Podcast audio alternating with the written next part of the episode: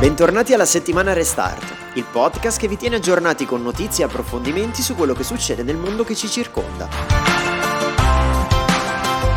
E allora oggi parleremo di un premio molto importante, forse il più importante sul tema della sostenibilità che è stato assegnato a Milano e poi avremo Paolo Veronesi con cui parleremo di un progetto per sostenere la ricerca e ancora imprese Green Pass faremo il punto della situazione in Lombardia Mentre sono in pieno svolgimento le fiere Tutto Food e Host, vi racconteremo di una buona, anzi buonissima occasione per andare al ristorante e scoprire dei menù da non perdere.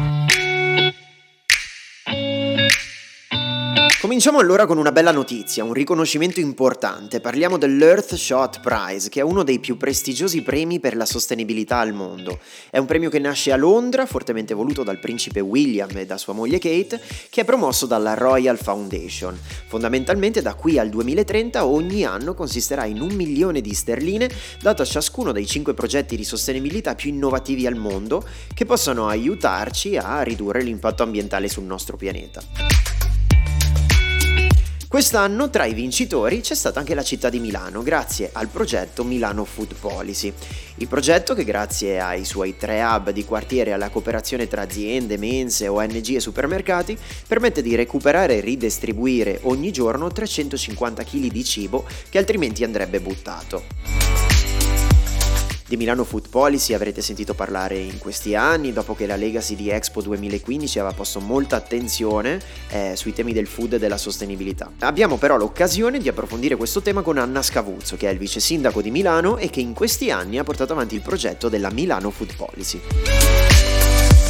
Milano si aggiudica il primo Airshot Prize nella categoria Costruire un mondo senza sprechi e devo dire che c'è una grande soddisfazione perché evidentemente premiare la Food Policy di Milano vuol dire premiare la città nel suo complesso.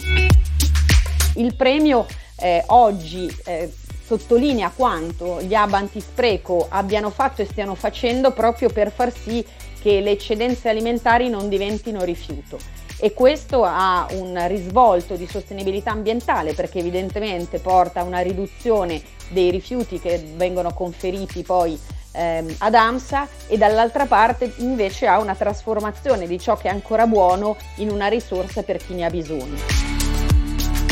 Un progetto quindi, quello della Milano Food Policy, che è partito da un'idea ambiziosa e che si è ampliato grazie al contributo e alla generosità di una rete di partner e aziende.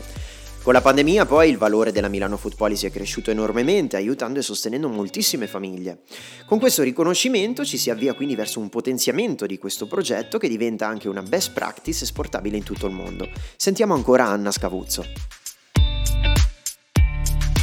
eh, l'idea di mettere in collegamento, grazie a un impegno molto forte anche di quei soggetti che ci stanno aiutando, penso al Banco Alimentare, penso a Terre des Hommes, alla Caritas, penso a tutte le realtà come Recoup e, ed altre che hanno lavorato moltissimo sotto eh, l'ombrello, possiamo chiamarlo così, della food policy, che ha avuto un'intuizione e che però ha bisogno delle forze vive della città per poter avere i risultati che ha ottenuto c'è un forte coinvolgimento anche di Fondazione Cariplo, c'è un forte coinvolgimento eh, del Politecnico che ci ha aiutato moltissimo per avere una logistica che fosse efficiente anch'essa e che quindi fosse a basso impatto.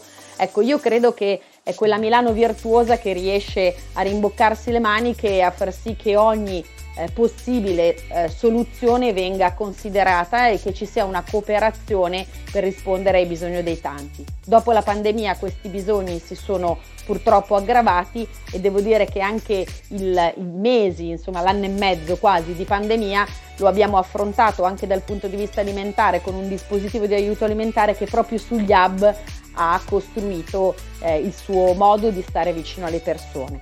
Siamo molto soddisfatti e guardiamo poi a quello che sarà perché abbiamo vinto un milione di sterline con l'obiettivo di rafforzare e potenziare sia Milano che in altre città del mondo e dell'Italia, perché evidentemente partiamo anche da casa nostra, con modelli virtuosi che possano replicare mutatis mutandis quella che è l'idea degli hub.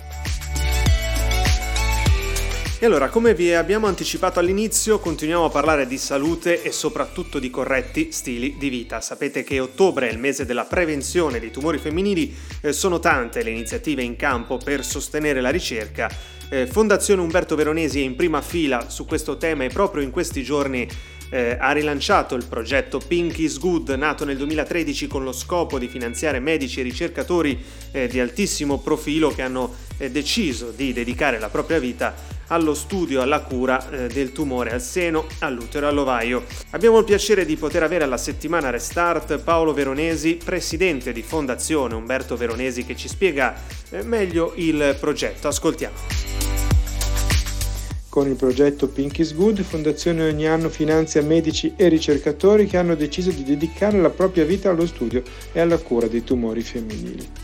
La pandemia ci ha lasciato, come eredità positiva, la coscienza di quanto sia determinante la ricerca scientifica per la salute globale e soprattutto il ruolo strategico della prevenzione. È necessario quindi che ognuno di noi quotidianamente adotti uno stile di vita consapevole. Confcommercio è orgogliosamente a fianco della Fondazione Umberto Veronesi da molto tempo, come avrete eh, magari avuto modo di notare passando per Corso Venezia, per tutto il mese di ottobre Palazzo Castiglioni, che è la sede di Confcommercio Milano, è illuminato di rosa, a testimonianza della vicinanza alla telematica e eh, della volontà di sensibilizzare le persone sull'importanza della prevenzione, che è uno strumento indispensabile per individuare la malattia nelle prime fasi. Fondazione Umberto Veronesi ha sostenuto 224 ricercatori impegnati a trovare soluzioni sempre più efficaci contro queste patologie femminili e allo stesso tempo finanzia progetti di ricerca di altissimo profilo come ad esempio lo Studio Pink. Eh, cos'è lo Studio Pink? È un progetto di ricerca nazionale dedicato alla diagnostica oncologica e alla medicina personalizzata per avvicinare sempre più al 100% la quota di donne che superano il tumore al seno. Ma proprio sull'importanza della prevenzione ascoltiamo ancora le parole del professore professor Paolo Veronesi. Il tumore al seno è il tumore più diffuso in tutto il mondo.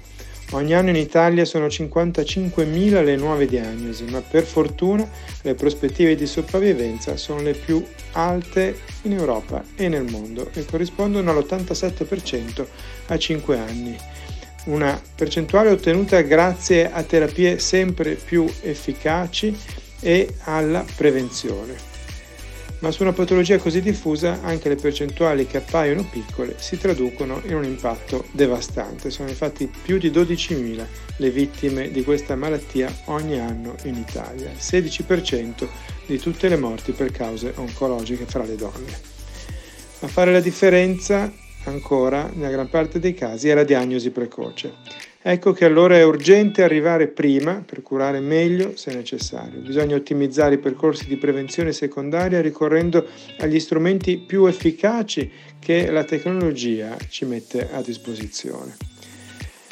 Nel 2021, purtroppo, in anno di pandemia, l'urgenza è anche ricordare alle donne l'importanza di sottoporsi ai controlli, di tornare con fiducia negli ambulatori dei medici. Infatti le statistiche eh, indicano nel nostro paese dati di sopravvivenza più alti rispetto alla media europea. Se ciò accade è proprio perché gli screening danno a noi medici la possibilità di trattare malattie iniziali. Quindi è urgente riattivare pienamente i servizi di prevenzione, recuperare i ritardi e rinnovare il rapporto di fiducia con i cittadini. E allora per chi vuole sostenere la ricerca trovate tutte le informazioni su fondazioneveronesi.it. E adesso torniamo a parlare del tema Green Pass, una questione decisamente calda, per usare un eufemismo, un tema di cui vi abbiamo parlato, lo ricorderete anche nella scorsa eh, puntata, da diversi giorni è in vigore l'obbligo del certificato verde eh, sui luoghi di lavoro, cerchiamo di capire come è andato il debutto della misura e come procedono le cose in questi giorni in Lombardia. Andiamo sul lago di Como, non si registrano particolari criticità, sentiamo è Alberto Riva, segretario generale di Confcommercio Lecco.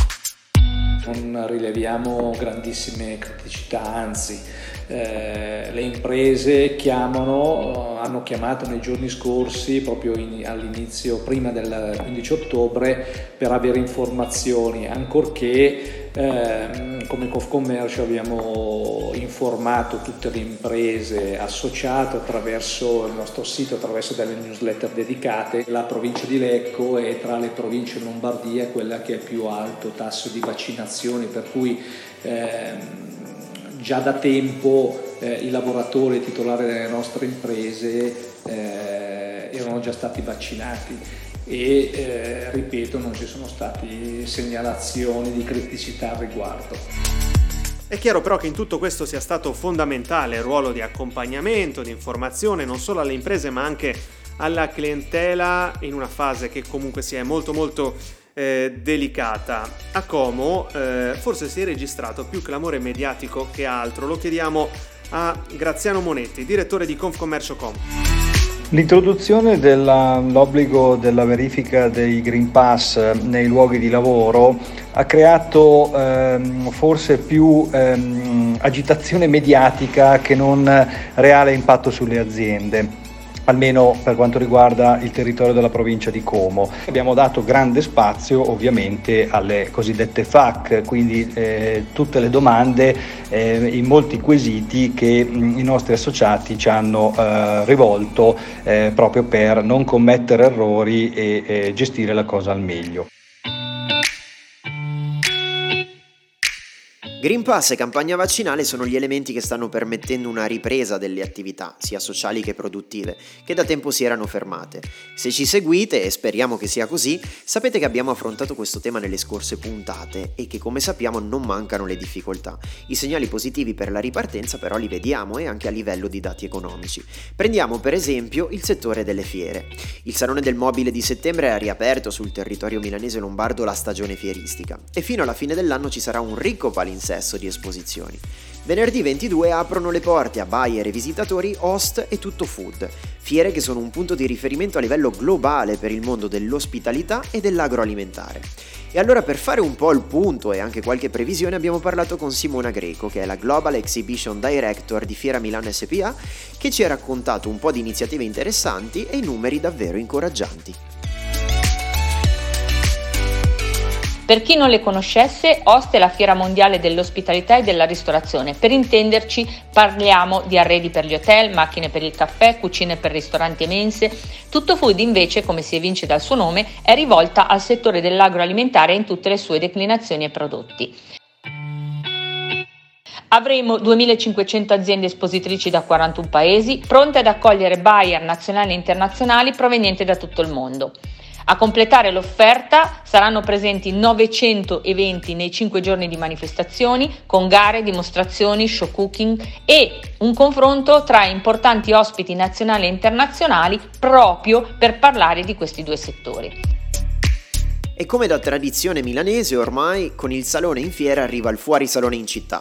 Prende il via ufficiale la Milano Restaurant Week da venerdì 22 a domenica 31 ottobre, prima edizione dell'iniziativa che celebra la varietà gastronomica della città offrendo la possibilità di scoprire l'anima dei suoi quartieri con menù degustazioni a prezzi speciali. La Milano Restaurant Week nasce dalla collaborazione tra Yes Milano, Confcommercio, Camera di Commercio, Nexi e Fiera Milano attraverso appunto Oste Tutto Food. Ci dà qualche anticipazione sempre Simona Greco. New entry di quest'anno è il fuorisalone con la Milano Restaurant Week, settimana tematica sulle città, in contemporanea con le fiere e fino a fine mese vedrà i ristoranti cittadini presenti e prenotabili sulla piattaforma di Yes Milano promuovere i loro menù tematici a prezzo fisso, che è la tendenza del momento anche tra gli stellati. In questa prima edizione la Milano Restaurant Week vuole dare risalto e promozione a uno dei settori maggiormente colpiti durante la pandemia, ma che rappresentano anche una delle eccellenze del nostro territorio, ovvero il food e la ristorazione. E sentiamo su questo punto Marco Barbieri, segretario generale di Confcommercio Milano. È importante investire su queste attività perché la ripresa possa essere definitiva. Anche la piattaforma Connexi agevola questo tipo di ripresa da parte di queste attività che certamente auspichiamo che possano tornare ad una loro normalità. E allora menù tematici, degustazioni in un centinaio di ristoranti che hanno aderito all'iniziativa e che potete trovare e anche prenotare grazie alla piattaforma digitale su restaurants.yesmilano.it. Adesso vogliamo parlarvi di un'iniziativa che è quanto mai attuale. Vi sarà eh, capitato, lo abbiamo anche, oltre che vissuto naturalmente in prima persona, anche ascoltato da tante testimonianze che abbiamo raccolto eh, di come uno dei risvolti di questo periodo difficile eh, di pandemia sia stato quello di aver portato in qualche modo ad una riscoperta dell'importanza e del valore e anche della bellezza degli esercizi commerciali di vicinato, non solo quelli alimentari. Bene, Allora adesso è nata una giornata dedicata alla riscoperta della prossimità. Si chiama Think Local Day. Sabato 23 ottobre una giornata nazionale interamente votata alla filosofia local, anche per riscoprirsi un po' turisti e andare alla riscoperta delle tante attività del proprio quartiere, se ancora non lo si è fatto. Eh, sui siti delle Confcommercio di tutta la Lombardia che appoggiano l'iniziativa trovate tutte le informazioni perché si può partecipare sia come cittadini che sposano questo tipo di eh, filosofia ma anche e soprattutto come attività commerciali. Allora vi aspettiamo su tutti i siti eh, delle Confcommercio Lombarde.